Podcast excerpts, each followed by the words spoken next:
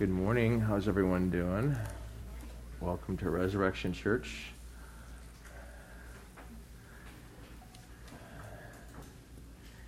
It is not officially summer in Phoenix, but we've already reached summer temperatures. I think it was like 115 at my, my car yesterday, so but we live in Phoenix, so it's part of why it's part of the deal. All right, if you have your your Bibles, I want you to open up to Hebrews chapter 2. We are going verse by verse through through Hebrews, and I think today may be a little bit more of a Bible study than a, like a sermon. So we'll see, see what God does. Hebrews, Hebrews chapter two. And the theme of Hebrews, of course, is Jesus is supreme. Jesus is supreme. Amen. Hebrews 2, we're going to cover verses 5 to 9. We're going to cover verses 5 to 9. Let me just read it and then we'll get into the flow of thought here. The writer says, For he did not subject to angels the world to come, concerning which we are speaking. But one has testified somewhere saying, what is man that you remember him? Oh, speaking of, it just it just slipped in my mind. Alan, come on up. My bad. He has a scripture reading that corresponds exactly to what we're doing today. So come on up, Alan.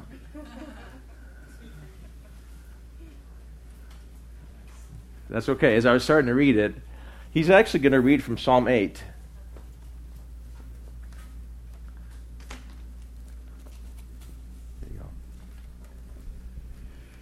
All right, this is Psalm 8 for the director of music, according to Gittith, a psalm of David. Lord, our Lord, how majestic is your name in all the earth. You have set your glory in the heavens. Through the praise of children and infants, you have established a stronghold against your enemies, to silence the foe and the avenger. When I consider your heavens and the work of your fingers, the moon and the stars which you have set in place, what is mankind that you are mindful of them? Human beings that you care for them. You have made them a little lower than the angels and crowned them with glory and honor. You have made them rulers over the works of your hands and put everything under their feet, all flocks and herds, and the animals of the wild, and the birds of the sky, and the fish of the sea. All that swim the paths of the sea. Lord, our Lord, how majestic is your name in all the earth. Psalm 8. Thank you.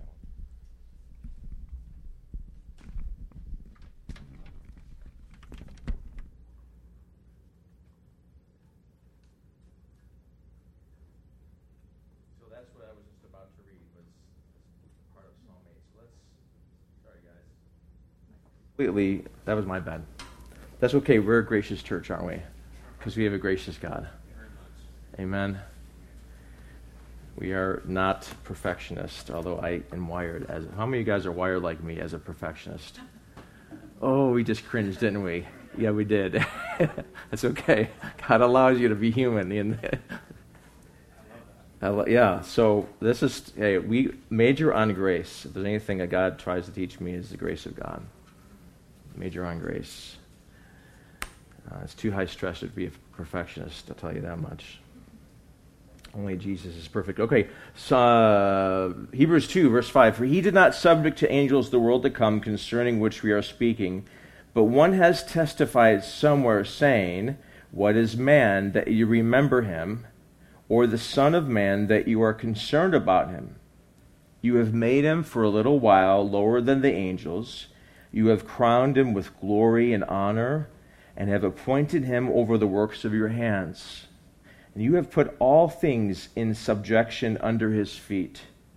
For in subjecting all things to him, he left nothing that is not subject to him. But now we do not yet see all things subjected to him, but we do see him who was made for a little while lower than the angels, Jesus, because of the suffering of death, crowned with glory and honor so that by the grace of God he might taste death for everyone. So Hebrews is talking about the supremacy of Jesus, and his first comparison is saying Jesus is better than the angels. He's been going through that since chapter 1, early in the chapter, just comparing uh, Jesus is better than angels. Jesus is God, basically. His, his point has been, has been he is, he, is, he is seeing the world now. Did you know that? We're going to see that. It's interesting. Um, angels have rulership because he's like, he did not subject to angels the world to come. The implication is they are, the world now is subject to angelic rule. Um, but in the world to come, that's not going to be. So what he's doing, he's making a comparison, say, Jesus is better than the angels because in the world to come, it's not going to be under angelic administration. Now, where did this idea come from? That, what is he talking about? The world is subject to angels. First of all, the word subject, let's explain that. That's the word hupotasso. It means to be under command, it's a military word. Uh, a commander has soldiers subject to him, right? It's, uh, it's a word that means to have, uh, also uh, to have administration over. Okay? Um, it's actually used in Luke where Jesus, when remember Jesus goes to the, to the temple, teaches, and leaves his mom and dad behind, and they come and find him, a 12 year old, that didn't you know I had to be my father's house? Well, when he came back home, it says in Luke 2.51, he continued in subjection in, to them. Right? So, um, and of course, it's the word that's also used uh, of demons being subject to the name of Jesus, okay? But this idea uh, that things will come into subjection to Jesus, of course, comes in, in, parts of the scripture. But the question here I have is why would he mention the world to come not being subject to angels? Because I don't think of this world as being subject to angels. The idea, and if, if you notice in Hebrews, he's quoting a lot from the Septuagint, he's quoting a lot from the Greek Bible. And there's an idea that goes back to Deuteronomy chapter 32. So go back to Deuteronomy 32. We're going to do a little Bible study today, okay? We're going to turn pages, flip pages, and stuff like that. So, Deuteronomy chapter 32. I'll show you something. I'll explain this.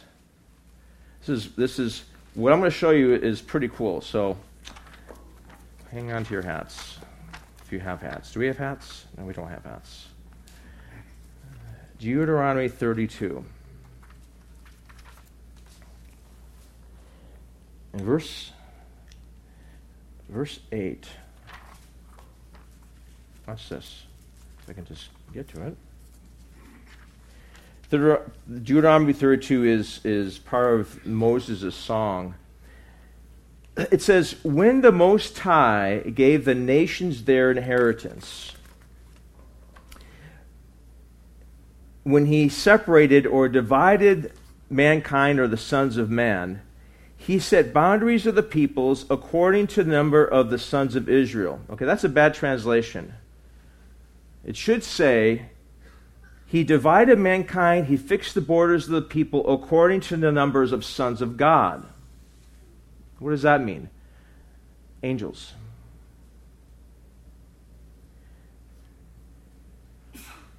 So if your Bible says the sons of Israel, it's a bad translation. The Septuagint says sons of God. Beni Elohim. It's an angelic term. When he divided the nations, he gave angels over various nations. But, look at verse 9. But the Lord's portion is his people, and Jacob his heritage. Or Yahweh's portion is his people, Jacob is the allotment of his heritage. In other words, he reserved Israel for himself.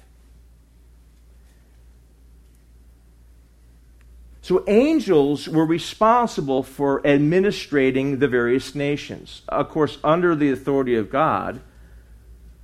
But various nations have angels over them.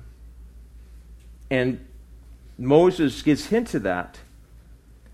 Look at, look at the book of Daniel. You see a little more evidence in Daniel. Look at Daniel chapter 10. This is kind of cool stuff, too. Daniel chapter 10. Go to your right And go to Daniel chapter 10.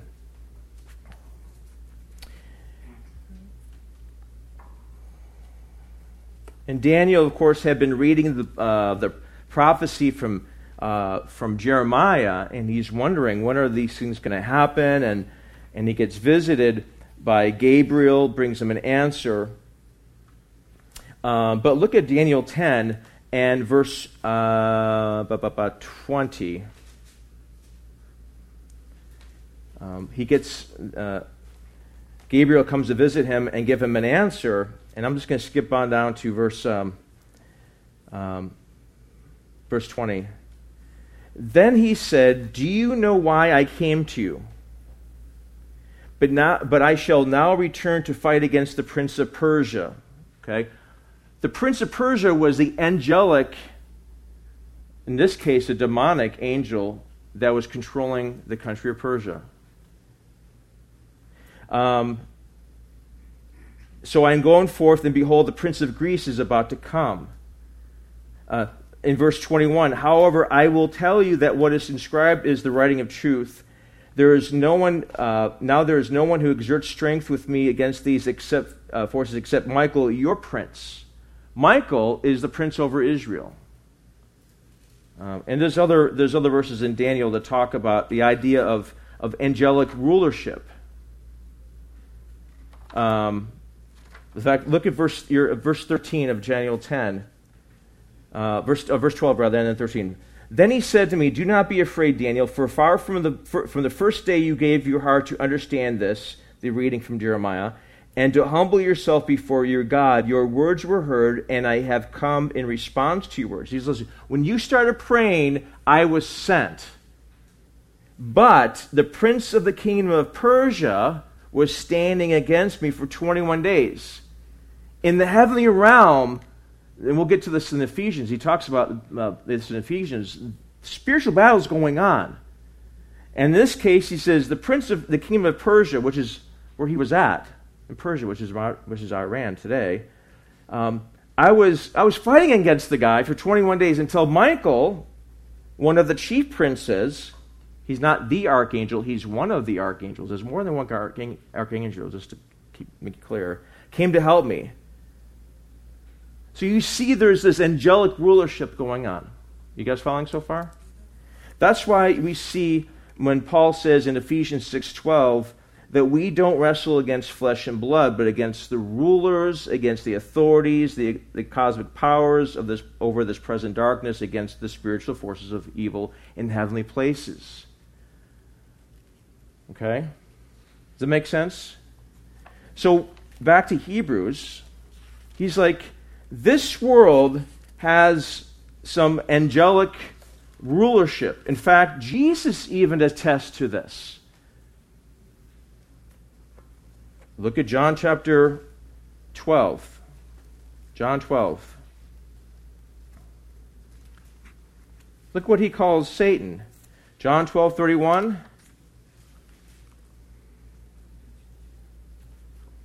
Jesus says these words Now judgment is upon this world, and the ruler of this world, who is this? Satan. The ruler of this world will be cast out. When Adam sinned, in one sense, he gave the rulership of the authority of this world to Satan man was intended to be the ruler of this world. Genesis 1:26 and 27. Let us make man in our image, right? And let them rule over the earth. And let you know them to subdue the earth, plants and the animals and things like that. We had this high, high calling and high position as mankind. We were supposed to be king of the earth, so to speak. That would, but when we sinned, we sort of said, Satan will follow you instead, and then he became in charge. Jesus also says in John 14 30, I will not speak much more with you, for the ruler of this world is coming, but he has nothing in me. And 1 John 5 19 says, We know that we are of God, and the whole world lies in the power of the evil one. Do you know why you get frustrated? Now, let me. You get frustrated with the news and with politics and all that is because they're under the control of the rule of this world. You ever notice why, why things just don't get better? Because they're under the rulership of the prince of the power of the air, as he says in Ephesians um, chapter 2. This world is under that control. That's angelic control. And so, what, what Hebrews is talking about is, is, um, is that that in the world to come, in the age to come, let's go, let's go back there. Go back to, um, go back to Hebrews 2. For he did not subject to angels the world to come. Now, what's he talking about? What's this world to come? Well, there's a couple options. The world to come could refer to the new heavens and the new earth. Okay? we know that there's a couple ages to come. One, there is the Davidic age when the Messiah rules on this earth, and all the prophecies concerning his rulership will come to pass. Right? The, the millennial age, when Christ is king on the earth, when there's a kingdom on this earth. I'm sorry if you're amillennialist, you're wrong. Jesus will rule on this earth. And if I offend you, too bad. Read your Bible. sorry. I'm sorry. So we know that there's two ages to come the Davidic kingdom, which is the millennial reign, when Christ will rule on this earth. And we also know the next age is the new heavens and a new earth. Okay? Um, and that's when, when in Isaiah 65 he says, I will create a new heavens and new earth uh, and the former things will not be remembered. And, uh, you know, that's in Isaiah 65. Uh, Paul even talks about coming ages in Ephesians. Just stay where you're at. I'll just read the verse to you. Um, because we're talking about future, future, things. We're talking about things that are going to happen. Uh, in Ephesians 2, verse 7 so that in the ages to come he might show the surpassing riches of his grace and kindness towards us in Christ Jesus.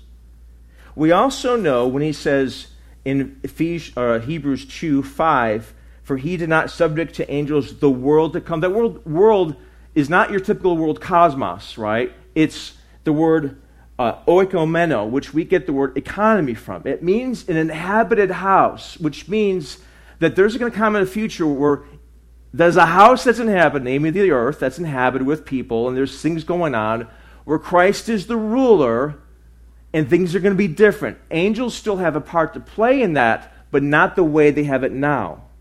Does that make sense?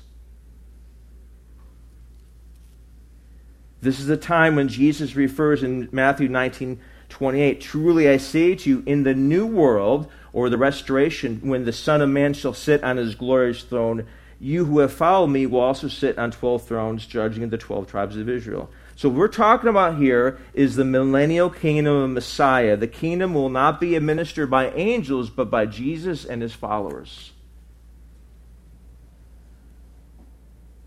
Mind blown.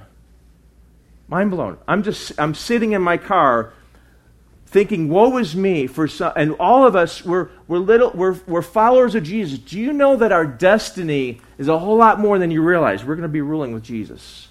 I haven't got to that part of the verse yet. In the world to come, angels will be fellow ministers. In fact, we see this in Revelation 19. Go to Revelation 19.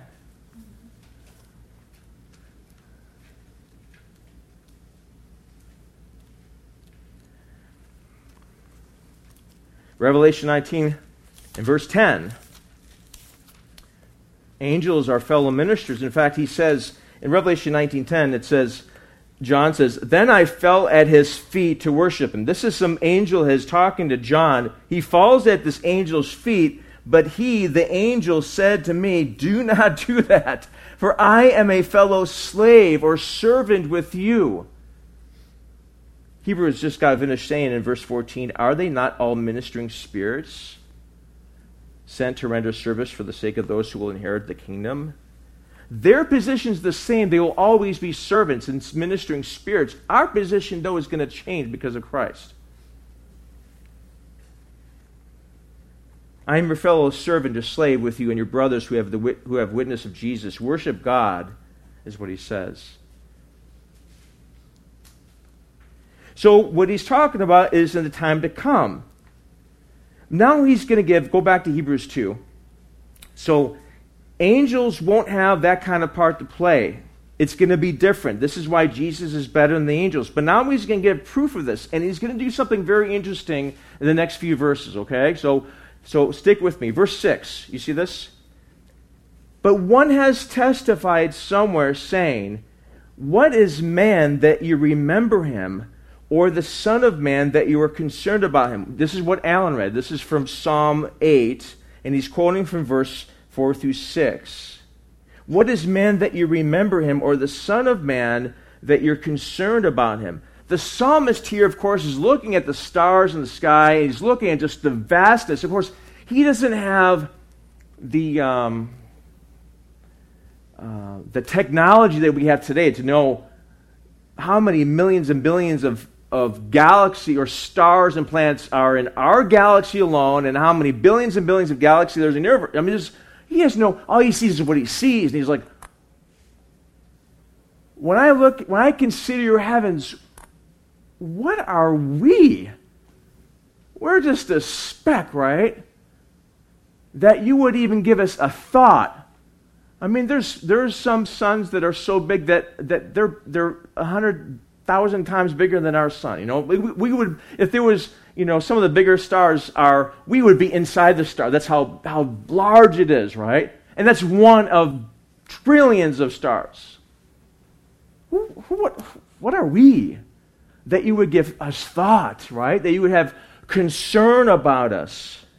He's, he's the, the psalmist is wondering at the majesty of God and the, that he would, I'm, I'm six foot one, at least I used to be six foot one gravity and time, you know, are, are coming. Uh, I still want to say I'm six, six foot one, right? But as a six foot one person on planet Earth, I'm not.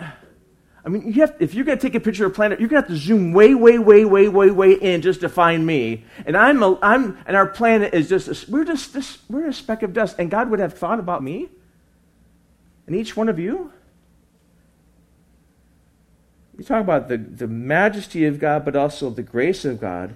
And not just thinking about us, but appointing us to the position and privilege to oversee and have dominion over his creation. That's what he says. And he's, he's humbled by this. Who are we that you would remember? Remember us. Now, here's the question here. Here's what, here's what the, the writer in Hebrews is doing. This is very, when you first read it in Psalm, he is talking about mankind.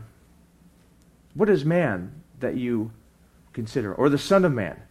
That's a parallel structure in Hebrew. You say one thing and then you repeat it in a different way to elaborate on. That's one of the parallel, one of the ways that Hebrew is, is written. And so he says, the, the man that you remember him, or the Son of Man that you're concerned about him. Originally, he's talking about mankind.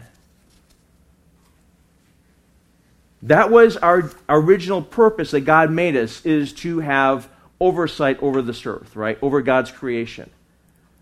Having that position, little speck of a man in charge of God's creation. Figure that one out. In fact, the psalmist is referring back to Genesis 1:26 when he says, "Let us make man in our image according to our likeness and let them rule over the fish of the sea, the birds of the sky, the cattle, over all the earth, over every creeping thing that creeps on the earth." And then God says in verse 28, "Be fruitful and multiply and fill the earth and subdue it." And rule over the fish of the sea, and rule over the earth, birds of the sky, and everything thing that moves on the earth. That is what the original intention was. He says, verse 7, you have made him a little lower than the angels. Go, in fact, go back to Psalm 8. Can you, you guys go back to Psalm 8? I want to look at something here. You guys with me? Okay. Psalm 8. This is because I want to show you this in a, in a second. But Psalm 8, it says in verse 5, Yet you have made him a little lower than. Now, there's different translations here. Some says angels, right? Psalm 8, you have made him a little more lower than God. Some translations, it's angels. The word in Hebrew is Elohim, which refers to a spiritual being that can refer to God or angels. God is, of course, a different kind of being altogether. But just like the better translation is, and this is what the writer of Hebrews is doing, he's actually quoting from the Septuagint that translates this as angelos, as angels. So when we were made, we were made lower than the angels positionally. Why are we lower than the angels? Well, for one thing, angels are spiritual beings, right? We're physical. Angels can't die, we can die. Angels have a whole lot more power than we do, right? It doesn't mean that we're lower in importance to God. God didn't send his son Jesus to die for the angels. He sent Jesus to die for, for those made in the image of God, namely mankind, right? Uh, angels um, uh, are, are, we're lower than the angels specifically because we're, we're, earth, we're earthbound people, right? But not in importance. We're not lower than angels of importance or significance. You've made him a little lower than the angels, and yet you have crowned him with glory and honor. That refers to the position that we have as sort of king and uh, or as uh, a, vi- a, viceroy, which comes from well, etymology. It comes from uh, uh, in, in, the place of somebody. We're, we're ruling for God, right? We're, we, we are commissioned to do that. You made him, we're made lower than the angels, but yet we have this glory and honor, and you have appointed him over the works of your hands.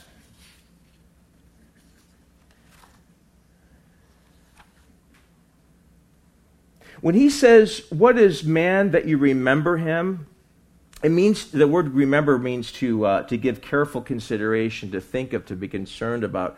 And then he says that you are concerned about him. This word means to exercise oversight, to have active caring, that you are not just knowing that he exists, but you actively are interested in what he does. That's what God is with each one of us. He actively is concerned with us.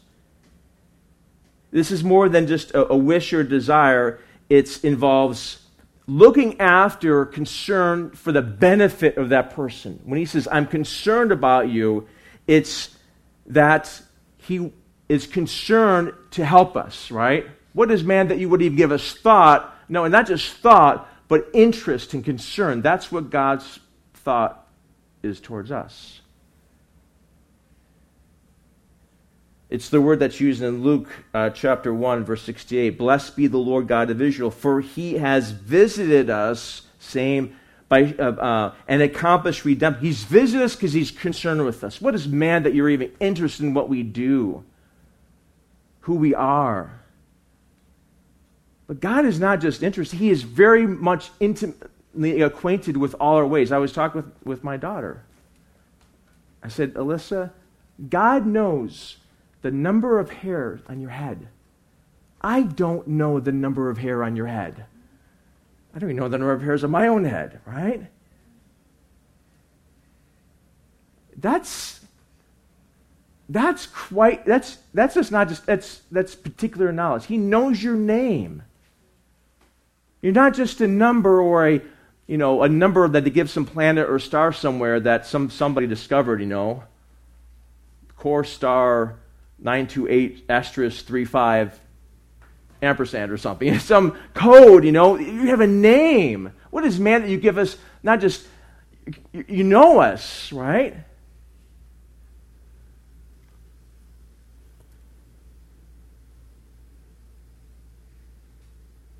Continuing on, verse, verse and we'll, I'll go back explaining. Verse 8 You have put all things in subjection under his feet. So, so he's originally describing the original tent of God.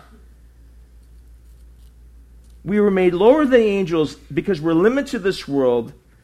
But in the world to come, we're going to rule over the angels. And we have been appointed for wonderful things on this earth. What is man that you have made him lower than the angels, be yet crowned him with glory and honor, and appointed him over the works of your hands? and you have put all things in subjection on their feet. That was the original intent, right? Now, the writer of Hebrews is going to do something here. Because now we have a problem. He says, For in subjecting all things, so positionally and by God's decree, we are supposed to be in charge of this world, right? But there's a huge problem, right? And all of us live this every single day. In fact, he says, But now we do not yet see all things subject to him. The problem, of course, has been sin. Positionally, we have the title, but practically, forget about it. We have to fight and sweat and toil just to get some plant to grow and to fight off the bugs and fight off disease, right? It's supposed to be subdue the earth. It, seems like the earth is subduing us. We have deserts and famine and plagues and droughts and heat. We live in Phoenix. We're used to the heat. We should not complain now. Get ready for a long summer. All this stuff. We he says, For in subjecting all things to him, he left nothing that is not subject to him. But now we do not yet see all things subject. Now, here we're talking about mankind, and the reality of this world is we face very difficult hardships. That's why God said in Genesis 3 after the fall, He says, Thorns and thistles, you're by the sweat of your brow, you're going to try, you're going to try make eke out of living to, to have food for your for your family, and it's going to be the same thing over and over and over again. And no person that you're ever going to vote for is going to change God's decree that that happened because of sin. Right? We're all in that same boat. We are positionally in that in that position, but practically the earth is like, forget you, man. I'll do what I want.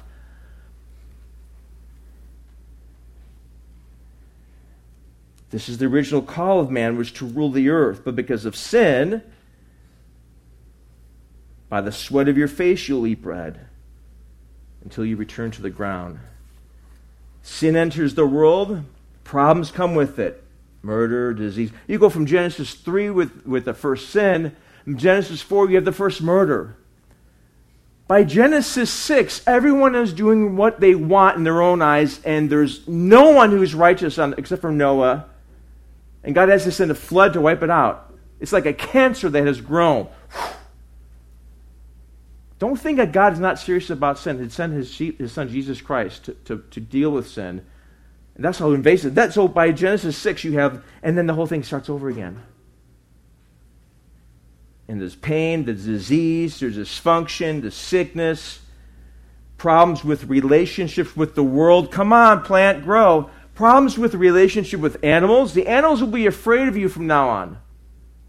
That's why later on in Isaiah, when he talks about the new heavens and the earth, what he says, the little kid will, will lead the, the, you know, the lions and tigers and bears, and they'll, they'll pet the, they'll, they'll be by the snake den and won't get, you know, like all this stuff. The animals will be changed in that time period. But now they're afraid of us or we're afraid of them, and things are just not the way it is, right? And now we don't rule the way we should be ruling. We rule harshly and ungodly and, and selfishly, you know? And it's all dying. Sorry, you're not going to find some. You, you can discover. You can try your best to discover a way to live forever or cause plants to go forever. But at the end of the day, God's word says, "Dying, you shall die." The earth was subjected to futility because of sin. In fact, the earth even knows it's not living up to its potential. Look at in Romans 8. I'll just read this. Go to Romans 8. You guys with me? We're having Bible study, okay? Like we're having we're having cat meeting, whatever that means. We're having Bible study. Romans 8, verse 19. Verse 18. For I consider, Romans 8, 18, for I consider that the sufferings of this present time are not worthy to be compared with the glory that is to be revealed to us.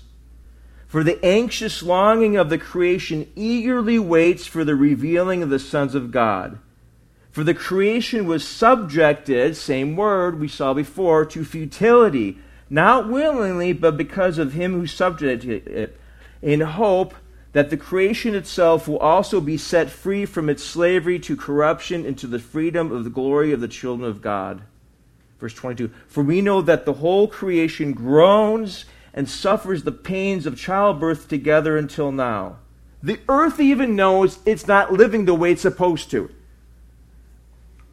It's not, it's, it's not the way it's supposed to be. I, it's okay. So when Sharon goes out of town, whenever Sharon leaves the house, hi Sharon, our dog Ava mopes. There's that song in No Sunshine when she's gone. That's that's what she's playing in her mind. She is singing that song when when Sharon is out of the house it's like it's a she is just I come home and you know she greets me, but okay, me it's a two. When Sharon comes home, it's a ten, a hundred. Okay. Right now, creation is living that way.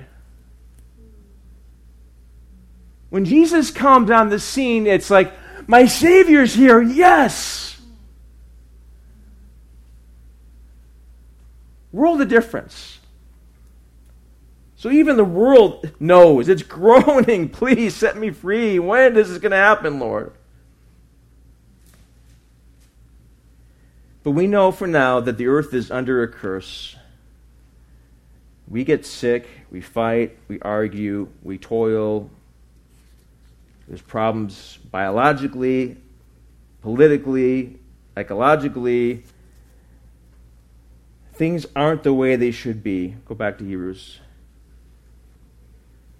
For in subjecting them, he left nothing that is not subject to them, but now we do not yet see all things subject to him. Now, what the writer of Hebrews is going to do here, there's an open door, so to speak, in the psalm that he's quoting. Remember, he's quoting from Psalm 8, and he's quoting from, from the Septuagint on purpose. Because we're man, where Adam failed as our representative. When Adam sinned, Paul says we all sinned. When Adam died, we died, right? Don't say, well, I wasn't there. Yes, you were. You would have done the same thing. You're of the same nature as Adam. It's just the way it is. But what the psalmist does here, or what the writer here does in quoting the psalm is I think he opens the door for not just the speaking of man and the Son of Man as a man, but now you've got open door for a messianic Son of David, the Son of Man. Yes, it's a title that describes man, Ezekiel, but also it's a title that describes Jesus, who says, I'm the Son of Man. Hint, hint, hint. Look at Daniel. In fact, go to Daniel. Go to Daniel. Daniel, go to Daniel. Uh, let's go to Daniel. I think it's 7. Are you guys with me still? Let me know if I turn the, the bus too fast. What does that mean? Like that, you know, and then you're like, whoa, where, where are you at? Where, was expecting that. Um, Daniel 7. I say 7? Yeah. Hold on, get my glasses.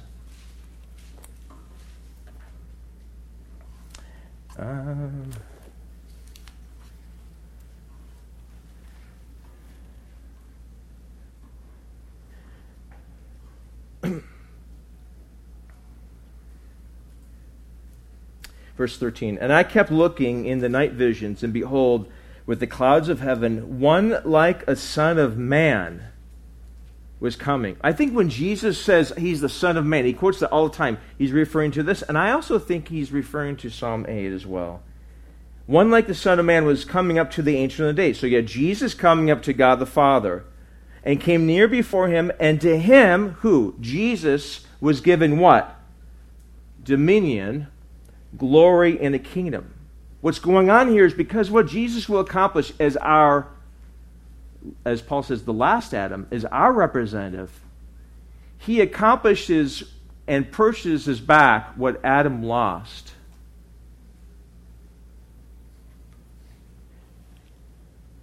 To him was given dominion, glory, and a kingdom, and that all the king- peoples, nations of men of every tongue might serve him.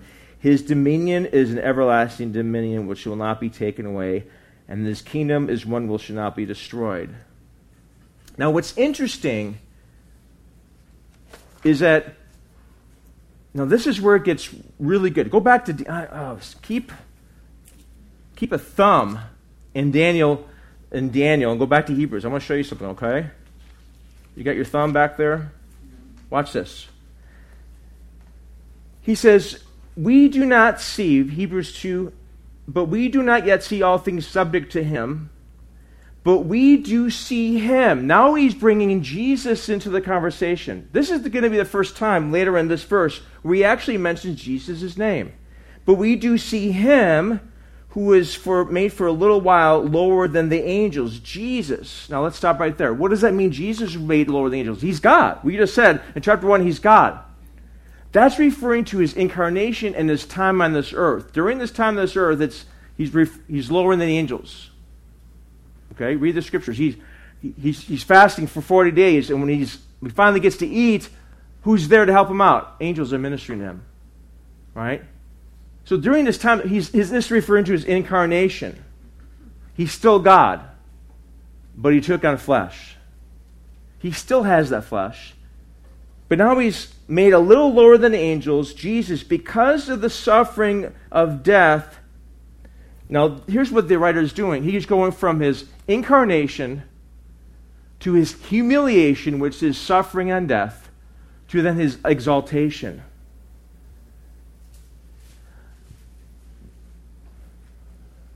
the highest man could become, even without even sinning, would have been lower, still lower than the angels. You know that. But Jesus, the lowest he ever became was lower than the angels, but is exalted to the Father. You see that? So what the writer here is saying is this is that Jesus, because of his suffering and death, is crowned with glory and honor. So now, as our representative, the first Adam failed in doing that. The first Adam plunged us into death. But Jesus, as what Paul says, the last Adam has brought us out to that, and now we have been raised with him, as Paul says. Jesus has been crowned with glory because of his death and sacrifice.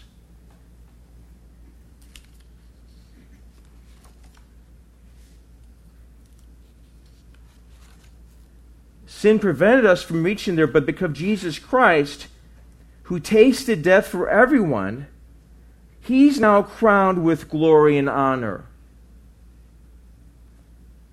Jesus recovers what man has lost. Adam sinned, we sinned. Romans 5:12 says that. You can read that on your own. For just as one man's sin entered the world, death through sin, and so death spread to all men because all sin. Jesus pays that death. But now watch this. This is where it gets interesting. This is where, remember, the original purpose that God had for man was what? To rule over creation. Right? Remember that?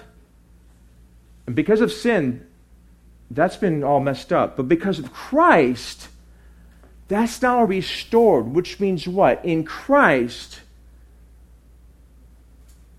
we are back to ruling.